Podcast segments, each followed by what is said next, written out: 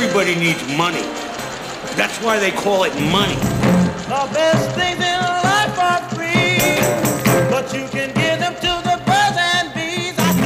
From Fool Global Headquarters, this is Motley Fool Money. It's the Motley Fool Money Radio Show. I'm Chris Hill, and joining me in studio this week from Million Dollar Portfolio, Jason Moser, from Hidden Gems Canada, David Kretzmann, and from Motley Fool Pro and Options, Jeff Fisher. Good to see you as always, gentlemen. Hey, hey. We've got the latest headlines from Wall Street. We will dig into the entertainment industry with CNBC's Julia Boorstin. And as always, we'll give you an inside look at the stocks on our radar. Last week, we started with good news from the world of retail. This week, not so much. Sears reported a profit for the holiday quarter, but guidance for 2018 has the stock down more than 6% this week. And last week, when we said Toys R Us would be liquidating their U.S. operations soon, we actually didn't realize it would be coming this week. Uh, nearly 900 locations and 33,000 jobs going away at Toys R Us. Jason, nostalgia is really taking it on the chin this week. Well, I think we all knew in our hearts really that Toys R Us was was going to be announcing that sooner rather than later. And I mean that's that's a shame. We certainly don't like to see people losing jobs. I mean, in regard to Sears, however, I mean, listen, anyone who thinks this company has a shot at turning things around is delusional. I mean, I normally like to try to approach things with a glass half full sort of perspective, but there is no, I mean, every earnings release is like, okay, this is what we're doing this quarter to counter this effect or trying to unlock value or, or, or you know, whatever it may be. It's, it's, it feels like they're just throwing good money after bad. And, you know, you mentioned profitability, Chris, but really, I mean, that wasn't profitability. And, and I hate to actually see the headlines even imply this because when you look at the net income number of $182 million, let's also remember that was thanks to a non cash tax benefit of $470 million. So, really, it was not profitability, but a lack thereof, Chris. Uh, top line is still shrinking. I, I, you know, and anecdotally, I took my daughter to the mall last Sunday. Just cruise through the local Sears just to sort of see how things were going. Because you wanted some quiet time? Not good, Chris. Not good. David? Yeah, I mean, Sears is really in a category of its own as far as being a train wreck in retail. Uh, but but looking at Toys R Us, it wasn't just the, this transition to e-commerce that did Toys R Us in. The, the company really set itself up for failure uh, 15, 20 years ago when they brought on a lot of debt, uh, relying on debt to to finance the business. And when things are good, when business is good, having some debt can really help leverage your results uh, and, and, things look nice and rosy. But uh, the company was taken private about 13 years ago, and they never were able to get over that hurdle and pay down debt. They were so worried about covering those interest payments that they can innovate with the business and you know build an e-commerce line. So I, I, think any retailer now that's relying on debt either to expand the business or buy back shares in the case of Bed Bath Beyond, you really have to take a step back as an investor and think, is that the wisest thing to do? Because uh, I think you're just putting yourself in such a risky position if you're relying on debt. Yeah, David, and that speaks to how quickly the industry is changing right under their feet. As you mentioned, Toys R Us was taken private in 2005 for $6.6 billion and about $5 billion in debt. They're paying hundreds of millions in interest every year. Meanwhile, their thought back then was, well, the toy industry needs to be consolidated, so they bought FAA, FAO Schwarz and KB Toys, and the worst move they could possibly make. Back then, in 2005, Amazon had 4% of the sales that it has right now, so Amazon has grown. I mean, what is that? Maybe 25 fold? Is that even the right math? I don't think so. Amazon right. has grown so much. And uh, they, meanwhile, were, were not even moving in the right direction towards e-commerce. So any anyone who's getting into the retail industry now, trying to save a Sears or a, a Toys R Us, has to take into account how quickly consumer habits are changing. And Toys R Us wasn't doing that either. Um, and it wasn't just e-commerce either. Target and Walmart uh, were selling more Mattel and Hasbro toys than Toys R Us the past years. So Target and Walmart moving into toys also took a lot of market share. I'm glad you mentioned uh, Target and Walmart because now we've got close to a thousand locations that are going to be up for grabs. That's not including what is probably going to come in terms of Sears. Who is going to be taking this real estate? Is does it make sense for Target or Walmart or for that matter Amazon to kick the tires on at least some of these locations because I got to believe they can get a deal, Jason. I mean that is the question, right? And I think that you're going to see some combination of, of what you just mentioned there. I think that the, the bigger players in retail who are still building out e-com- e-commerce operations could look at some of these locations and, and maybe that sort of whittles down the time of getting things from point A to point B. But I mean, I can't help but believe there is going to be a surplus of commercial real estate out there that really is is not quite put to good use for some time to come. Let's move on to specialty retail. Ulta Beauty up 7% on Friday after its fourth quarter report. Profit came in a little low, but same store sales, David, up nearly 9%. And even that seemed like Wall Street was looking for an even higher number. I mean, most retailers would kill for 9% comps. Yeah, it, it's really staggering. Sometimes the market is just weird, Chris. That's my uh, my summary there. But I think Ulta is really laying out the, the roadmap for retailers in this age of Amazon. They're, they're investing in omni-channel, so both the in-store experience and their e-commerce sales, which made up 11% of total sales in 2017, which they, they got to that hurdle a couple years uh, faster than they anticipated. They thought they'd uh, get there in 2020. They have in store services like the salon and skincare and hair care, uh, and they're doing all of this without a lick of debt. So this past year, uh, even as they're opening stores, they still generated uh, over $330 million in free cash flow. They don't have any debt. They have almost $400 million in cash on the balance sheet.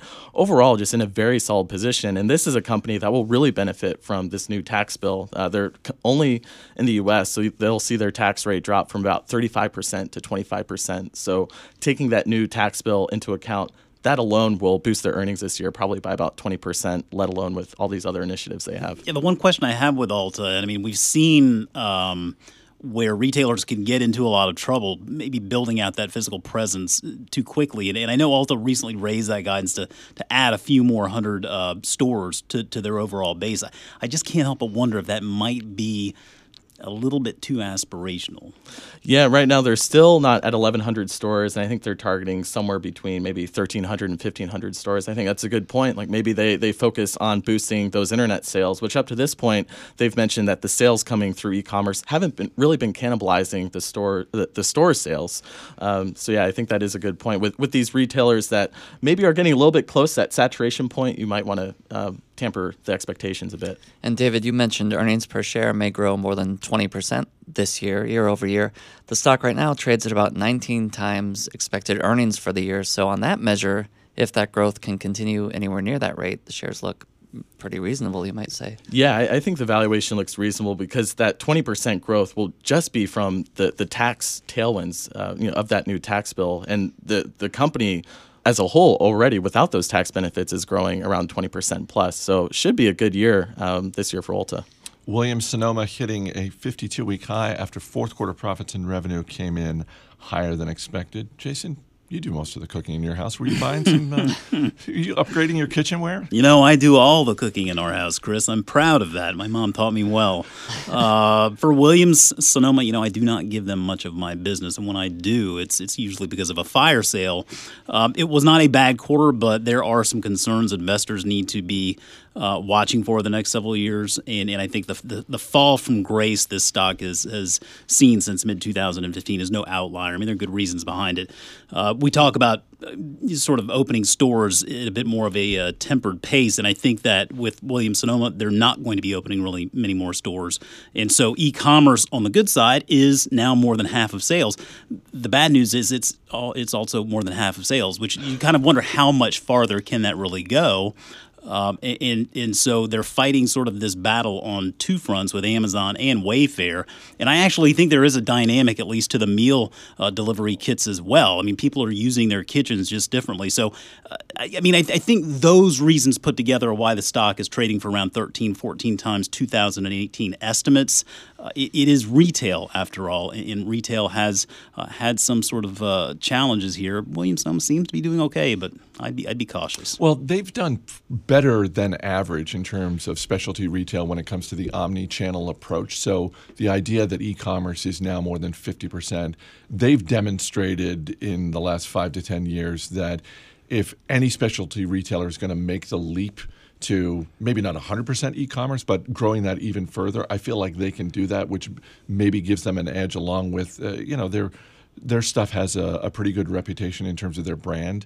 Um, and thinking about ulta i mean it's almost like with specialty retail you need like one extra thing going for your business. I think in williams sonoma it's their track record. I think in, in ulta it's the subscriptions The like, how many people do they have in their their membership? Their uh, loyalty program their is loyalty about pro- tw 28 million members now. Yeah, I think with Williams Sonoma, the only concern there is that with e-commerce, it's more like they're kind of trading one for the other. The physical sta- the physical sales are going to e-commerce. It's not like they're adding, um, and so that's why you're seeing the challenges in the top line growth there, which are ultimately, I think, reflecting the value of the stock today. Adobe Systems hitting a new all time high after strong fir- uh, first quarter profits.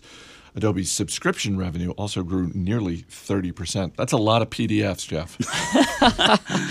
If only, well, I'm glad it isn't only PDFs.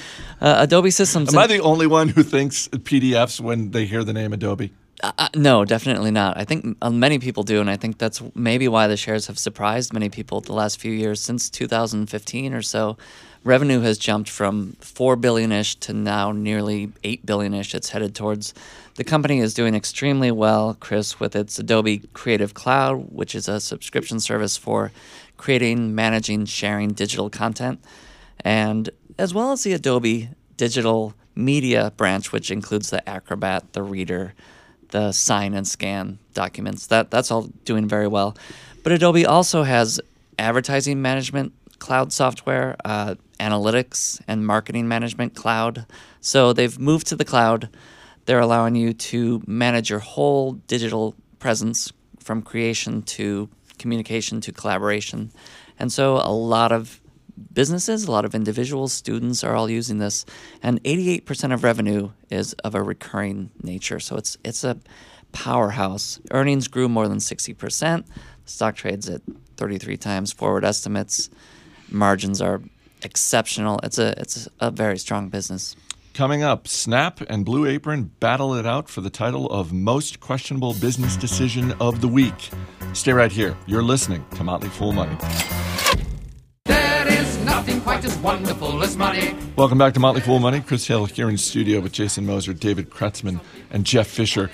Dropbox, the cloud storage company, is gearing up to go public. Drop, uh, Dropbox is pricing their IPO at the low end of the range. Jason Moser, does that get you a little more interested? No, no, it doesn't. I mean, I think this is re- this is really where public markets shine. As you see, Dropbox was valued somewhere around ten billion dollars in the private markets. The public markets are going to put it under more scrutiny, and I think it should. Uh, when you look at the company's uh, revenue growth, it's slowing. I mean, paying users represent only two point two percent of their total user base. They have no discernible competitive advantage. They are not profitable. There's a dual class share structure. They're competing with Amazon, and the valuation is still questionable, Chris. So it's not to say that this can't or won't be a successful company, but I don't think that investors should just give it the benefit of the doubt. Let these guys report a few quarters and, and really see if the growth that they're forecasting uh, can come to fruition. So you're saying there's a chance? I am saying there is a chance. That's a all it takes. David? Yeah, I mean, and they're competing not only against Amazon, but Google, Google Cloud, uh, Microsoft, Microsoft. Box, all sorts of cloud storage companies. So uh, to me, it's not really clear what differentiates them, and if if they do have any differentiation, how sustainable that is. Yeah, and I mean, listeners out there who might be saying, "Hey, what are you talking about? I use Box every day." Maybe, but do you pay for it? And my guess is no, you don't, and that's the biggest problem. And when you're going up against someone like Amazon, who just makes a habit of cutting prices, that chance is very small, Chris. There is a chance, but it's a small one. Well, yeah, well, Dropbox started with as a consumer-facing Yeah. product, and majority of p- users would use it for free, and some would, you know, upsell to a paid subscription to get more storage. Now they're trying to pivot into enterprise storage, which you know has has probably a bigger market opportunity, but also a lot bigger competitors and a lot more competitors too. Yeah, David. And what's interesting about so many IPOs the last, say, two, three, four years is that's the path they're following: consumer first, then try to move to enterprise. And so, how it all shakes out, as you said, is isn't unseen with so many companies that are serving the same sort of markets. More trouble for the parent company of Snapchat. An ad that was cleared to run on the Snapchat platform promoting a game called Would You Rather asked people if they would rather slap Rihanna or punch Chris Brown. Not surprisingly, Rihanna, who was the victim of domestic violence at the hands of Chris Brown, did not take kindly to this. What she did take to was Instagram, where she has more than 60 million followers and announced that she was deleting the Snapchat app and uh, about half a billion dollars worth of uh, Snap's uh, market cap got deleted as well. Jason shares down around its IPO price of seventeen dollars. Although you and I were talking earlier, it's still amazing that it is given the benefit of the doubt. Yeah, would you rather own Snapchat stock or Blue Apron? I mean, that maybe is a bit more of a reasonable game. It does sound like they uh, stepped in it there. I mean, I, I think that the biggest problem with Snapchat, the reason why you don't see that Snapchat logo in with all the other social logos on any website you visit is because of the core purpose of the platform. It's why you don't see Messenger logos and WhatsApp logos. It's a it's a messaging platform, and it's it's not to say they're bad at what they do. They seem to be pretty good at what they do, but monetizing it is a bit of a different uh, game, so to speak. And, and I don't the, the network effect isn't the same. It's the one-on-one communication versus you know pushing information out there for the world to see. So I, I'm just I, I'm astounded at the credit the market still gives this stock. I would just steer clear of it. Well, and you know, Google has had their problems here and there with advertising uh, of a questionable nature that has slipped through the cracks, but uh, they fixed it and moved on, and it's Google. Well, but you raise a good point there. I mean, Facebook, Google, I mean, I would say even Twitter, those are companies that can do something like this and more or less get away with it because of the core purpose the platform serves. Snapchat doesn't have that luxury. Yeah, it's really hard to imagine how you build lasting and kind of compounding value uh, when your platform is uh, vaporware. Basically, nothing, nothing sticks. Vaporware. I've not heard that. That's a good one. you are uh, you're not building communities per se. You don't have a following that you're working on building. And meanwhile, the the company is just the financials are incredibly destructive. And that's even after last quarter, which was better, and the uh, shares gained quite a bit because of last quarter. But ad impressions were up some 500% last quarter, and that is very unlikely to be sustainable over the long term, that sort of growth, let alone maybe even that level that they hit. Meanwhile, so just to run through numbers, because it's great radio 800 some million in revenue, uh, almost a uh, 700 million in cost of that revenue, but then they're spending 3.5 billion. So what is that? Four times revenue on SG&A and R&D. So just billions that they're losing. I, I, yeah, I don't think this next conference call is going to be a fun one for Snapchat because I, I just have a hard time believing that this redesign has led to more engagement and they've done nothing but dig their heels in, even with poor user, user feedback. And we can make fun of them for going on that spectacles 2 route, but the problem is they have to because they've defined themselves as a camera company. So they've really put themselves in a, a very difficult position. Blue Apron, the meal kit company that will ship food right to your home, announced a new strategy this week selling their meal kits in stores. Blue Apron hasn't announced pricing or partners, just that this is coming later this year. What in the world are they doing? I feel like I, as soon as I read this, there was the Onion article headline that popped into my head. Like the next step is that Blue Apron is going to resort to giving away free meals in order to boost sales because I just don't know what lever these guys can pull. Their stock's down another 8% this week, David. What, I, Oh, it's it's ugly. Over the past year, they've burned 270 million dollars in cash. They've had key leadership departures. They've pivoted with their strategy a couple times now. I mean, they're basically admitting here that their core subscription business isn't doing all that well. So we're going to do a completely new uh, business line that has a lot more competition. We don't really have any differentiation. a lot more competition and worse margins, right? Well, you know what really sucks here is that there's investment banks out there push them to go public, and I mean like that. That really, we're not the smartest guys in the world here, but anybody could have seen this was a problem. I mean, they they, they should not have, have pushed for them to go public like this without really recognizing uh, the the business still has many challenges to overcome.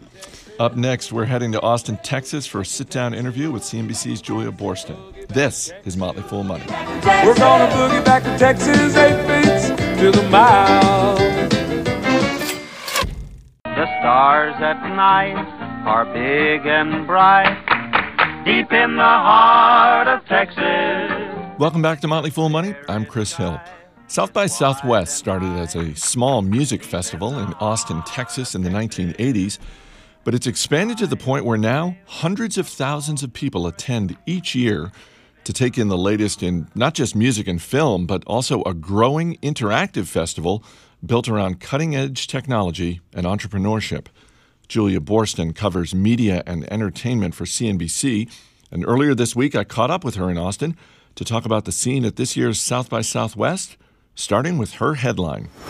a lot of experiences. They call them activations, but I don't like that jargon. Experiences that brands and the media industry, uh, traditional media industry, is creating um, for people here to experience. And I think they're bigger and better than ever. And then on the show floor, and also woven through those, I would say are the two trends of robots slash AI, and then also virtual reality.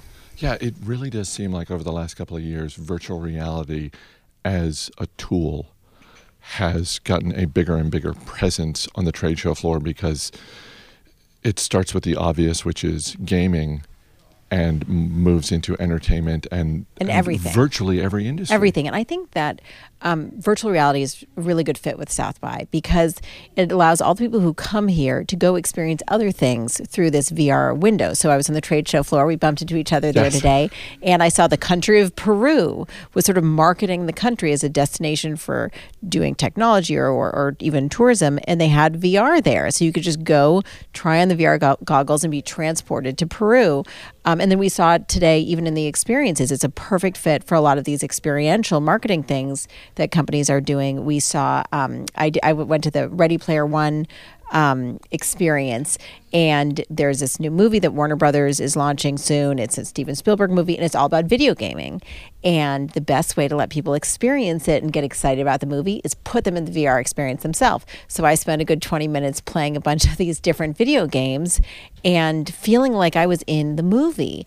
And it's such a perfect fit for what's happening, both in terms of the gaming trends and then also who the people are who are attending here and all the folks here wanting to feel like they're on the cutting edge of technology. That I think it makes sense to see VR both on the trade show floor and off of it. Well, this is something you and I talked about last year because I remember asking you about how is VR going to work in movies? And I was thinking at it from the standpoint of I'm going to sit in a movie theater and I'm going to watch the movie with the headset on. And I remember you saying, no, people can't handle it for that. Mm, people And can't handle I VR for they two wanna- hours. I mean, we've seen people, a lot of people, including myself, would rather see a movie in plain old 2D on a really big IMAX screen than watch a movie in 3D. I don't like watching movies in 3D. But I like a giant IMAX screen, and then afterwards, I would go and pay twenty dollars to go have a VR experience. And I think Ready Player One is a good example of that. And IMAX and other and other theater chains are starting to really invest in VR, um, and getting to play those games today gave me sort of window into how that could work. So, the entertainment industry, for those who have never been to South by Southwest, has a, a really big presence. Huge. Not, not just Huge. in the breakout sessions, some of which are, are very interesting to hear industry leaders talk about what's coming next in the entertainment industry, but simply just walking around the city, Yes. walking around downtown Austin. The brands are everywhere. They really are. Now, you would know better than I would how many people are expected to attend South by this year. But the thing with the people who come here is a lot of them work in the media space. Um, they're journalists, they're bloggers, um, they're TV reporters like myself, and they are influencers. These are people who like to be at the cutting edge and they have huge presences on social media. So the media companies, whether it's the TV broadcasters, cable companies, or movie um, producers, movie studios, they come here to get people excited about their product. And the thing now, there are more TV shows than ever. There are going to be something like 500 series this year. There's more competition for consumers' time. It's harder than ever to get people to go out and buy a ticket to a movie theater. So the media giants want to come here, reach the influencers, and get them excited about their content. So all these influencers here will go out and market the movies or TV shows for them. And it, it seems to be working because they seem to be investing more every single year. and even within the networks themselves, just to take HBO for an example, HBO has all kinds of pr- original programming. They're not highlighting all of them. Not all of it. Silicon Valley got its own house here. Uh, the new Bill Hader show um, has got some promotion as well. Westworld as well. It, it, how important is that within the network? Uh, how how much uh, do people within a given network really fight for these types of opportunities? And to what extent, if any, are there hard feelings where it's like, hey, how come my show's not getting promoted? Well, I think it also depends on the timing of when shows are going to launch. So Westworld is launching on April 22nd. It's just around the corner. And I was just out at the Westworld land. They literally created a park that's two acres big. It's full of 60 actors. It's this massive experience. And I said, why did why did HBO want to do this? This seems to be the investment of millions of dollars. Now they wouldn't tell me how much it cost, but with 60 ac- actors and stuntmen and and alcohol and all. I can only imagine what the insurance cost is for that that kind of experience. They're clearly spending millions of dollars on something like this Westworld land that they created, and they said that these are the people they want to reach. And also, HBO is all about premium content, and they are creating a really premium experience, handing out a twenty dollar Stetson style hat to everyone who walks through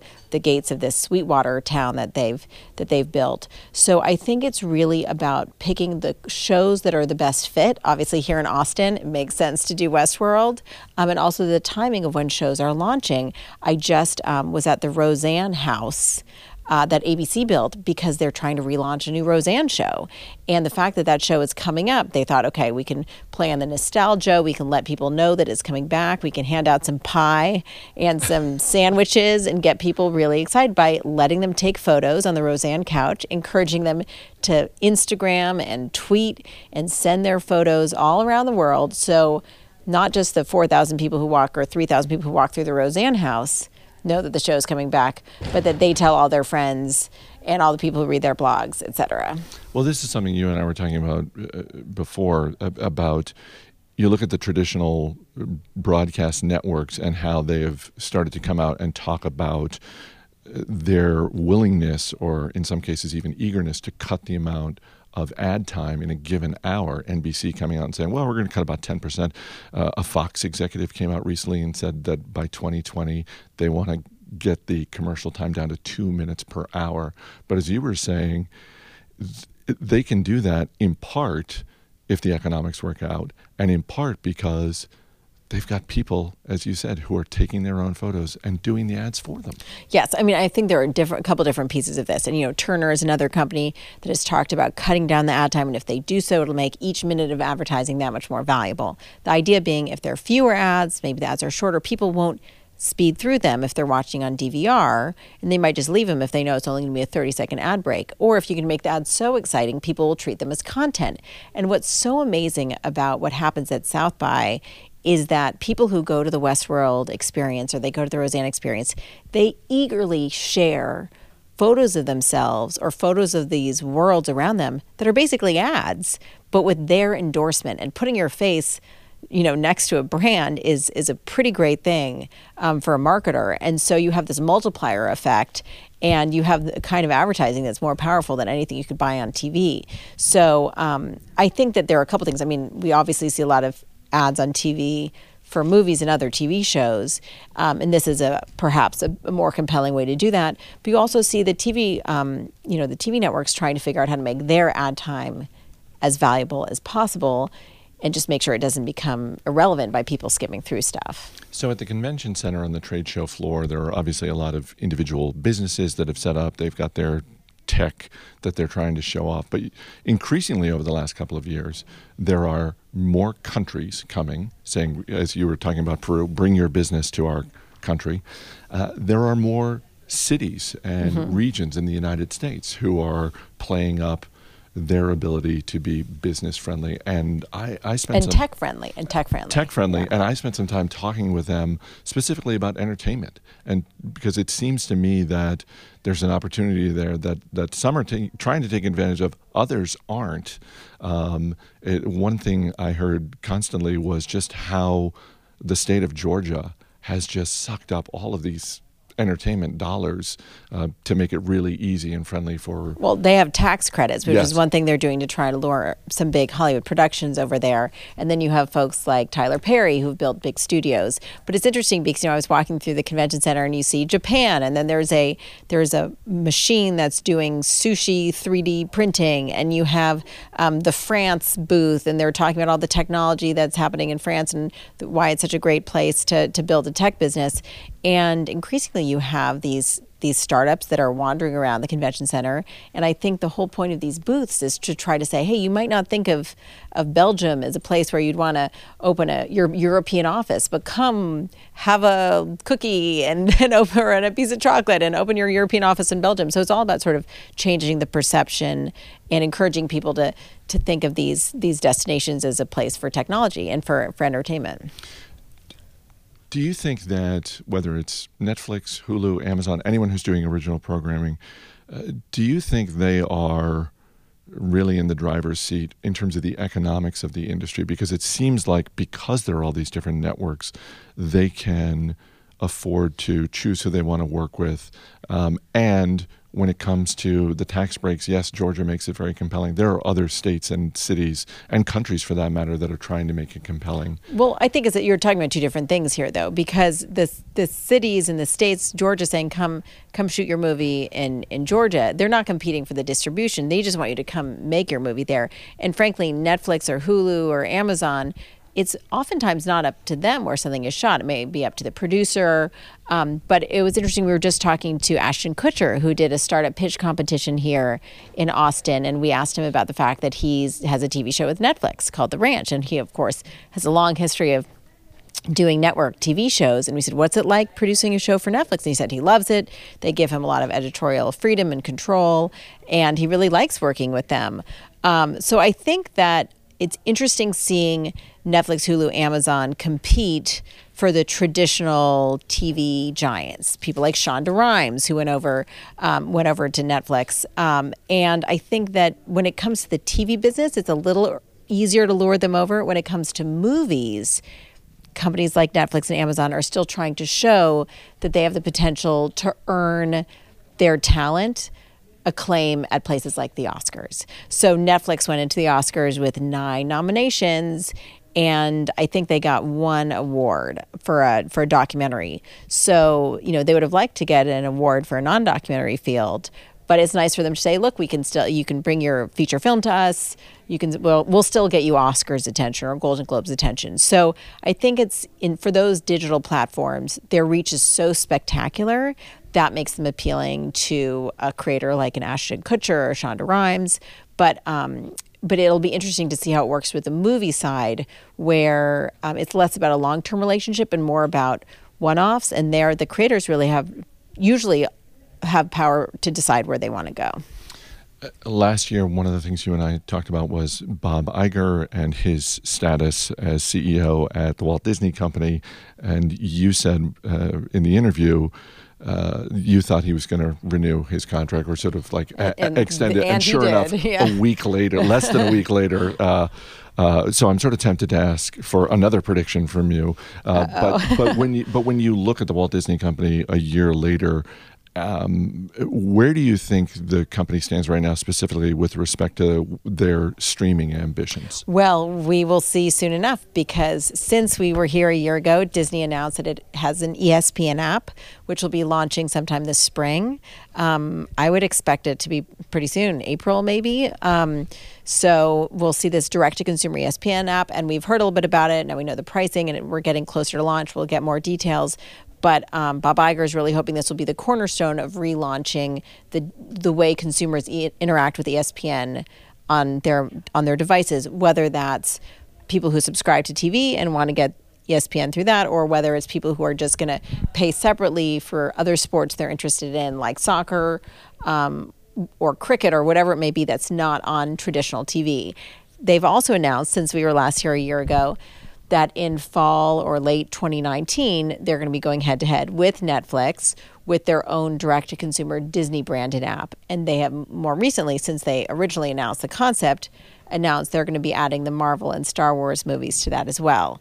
So it's not going to have as much content as Netflix. Um, but the content it has is going to be very Pretty good. high profile in terms of the quality of the brands.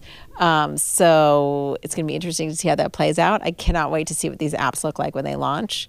Um, but Iger has talked a lot about how this is a big priority for him, and a, and a big reason that he's he's sticking around. That and the and the uh, Fox acquisition that they've announced as well. Uh, last thing, and then I'll let you go because I know it's uh, it's a busy time for you. Uh, you're a fan of Westworld. You've done the Yes. immersive experience. It was Uh, really fun. was there a particular highlight? Was there anything for someone who has not seen Westworld, but it's on my list to watch? Any clues for season two in the experience you went through? Um, well, I have to say, you have to watch the show. As someone who's interested in technology and in artificial intelligence, I think you'll find it fascinating. Um, it was really cool that it was here in Austin because it is this Western experience. And I was just really impressed by how the creators of this park, 20 minutes outside of Austin, really paid such attention to detail and wanted to make it feel authentic. And the actors in the park didn't break character at all. Um, there were a couple of spoilers, including the fact that there was a samurai, a guy in a big samurai co- samurai costume who was walking around the park in a kind of intimidating way, um, indicating that there was a you know that we'll hear something about a samurai world that is perhaps an alternate to the the Western world, and so there was some of that, and then. Um, there were just some cool Easter eggs hidden in the park. There was a grave for one of the main characters named Dolores, and they got me and some other folks to like dig in the grave, and I found a coin in there for the samurai world. So there were lots of fun, what you would call Easter eggs, hidden in the in the uh, in the park out here. All right, I'm in. you got to watch it. You'll see. Totally in. It's fun. Thanks so much for being here. Thank you for having me. It's always fun to check in. I'm glad my predictions last year turned out to be true. For the latest coverage of media and entertainment, you can follow Julia Boorstin on Twitter or catch her on CNBC. Get ready to add a few tickers to your watch list. Radar stocks are next. This ain't your grandpa's financial show. This is Motley Fool Money. It's dance time in Texas and we're striking up the band. Let's go honky tonkin', honey, take my hand. As always, people on the program may have interest in the stocks they talk about, and the Motley Fool may have formal recommendations for or against. So don't buy or sell stocks based solely on what you hear. Welcome back to Motley Fool Money. Chris Hill here in studio with Jason Moser, David Kretzmann, and Jeff Fischer. Special guests visiting today Wade Cherry. We've also got Andy Cook and his son Matthew visiting Yes. From Pomona College on spring break. That's a spring break that I can get behind. I was going to say we're taking our kids to the Bahamas next weekend, but wow, I mean, Impressive. watching the sausage get made is Something. a lot more fun. All right, let's get to the stocks on our radar. Our man behind the glass, Steve Broido, will hit you with a question. David Kretzmann, you're up first. What are you looking at? I'm going back to the well with Ollie's Bargain Outlet. This is ticker O L L I. They now have 271 semi lovely stores. That's their own words in 20 states. Semi? Semi lovely. And it's worked out well for them. They're, they're selling good stuff cheap. So we're talking about closeout merchandise and excess inventory. As far as retailers go, they're doing really well, growing free cash flow, paying down debt, and opening new stores. Stocks almost doubled over the past year. Steve, question about Ollie's? What's the strangest thing I can buy there? Well, re- they, they actually don't promote a whole lot, so it's a treasure hunt each time you go in, Steve. So report back once you go. Let me know. Jason Moser, what are you looking at? Ollie the weatherman on Family Guy. Every single time he says that. Uh, Mac, you inspired me this week. I'm, I'm looking at Callaway Golf. Ticker is ELY. Uh, this is golf equipment provider, Callaway, Big Bertha, all that good stuff. This resurgence in golf with Tiger Woods and Phil Mickelson. I can't help but think that that maybe reignites some interest in the game. More players playing more rounds is what these guys need. Healthy balance sheet, top line is growing. I'm compelled to dig in. Steve, question about Callaway Golf? It's more of a question about the sport of golf. Do you watch golf on television? I do occasionally, Steve, but I must admit that I'm losing the patience. The game simply takes too long. Jeff Fischer, what are you looking at this week? Well, we spoke of it earlier, but I believe it d- deserves more amplification. So that's Adobe Systems, tickers ADBE. Uh, revenue grew 24% in the quarter just reported. Uh, earnings grew more than twice that rate. Uh, they're helping companies create the digital experience start to finish. Uh, strong outlook ahead. Steve, question about Adobe? So I'm a shareholder. Do you think Adobe's opportunities lay more in uh, that for individuals or for professionals? Uh, professionals, uh, Steve, but uh, a lot of individuals are using it as well, and there's money to be made there as well. Callaway Golf, Adobe Systems, Ollie's. One you want to add to your watch list, Steve? I might go with Ollie's bargain outlet just because it sounds so strange uh, that I feel like I gotta check it out. I like it. Should we do a field trip? Should we like to maybe We do should. A semi lovely field trip. Let's do it. All right, David Kretzmann, Jason Moser, Jeff Fischer, guys, thanks so much for being here. Thank you. Thank you. That's going to do it for this week's edition of Motley Fool Money. Our engineer is Steve Broido. Our producer is Mac Greer. I'm Chris Hill. Thanks for listening. We'll see you next week.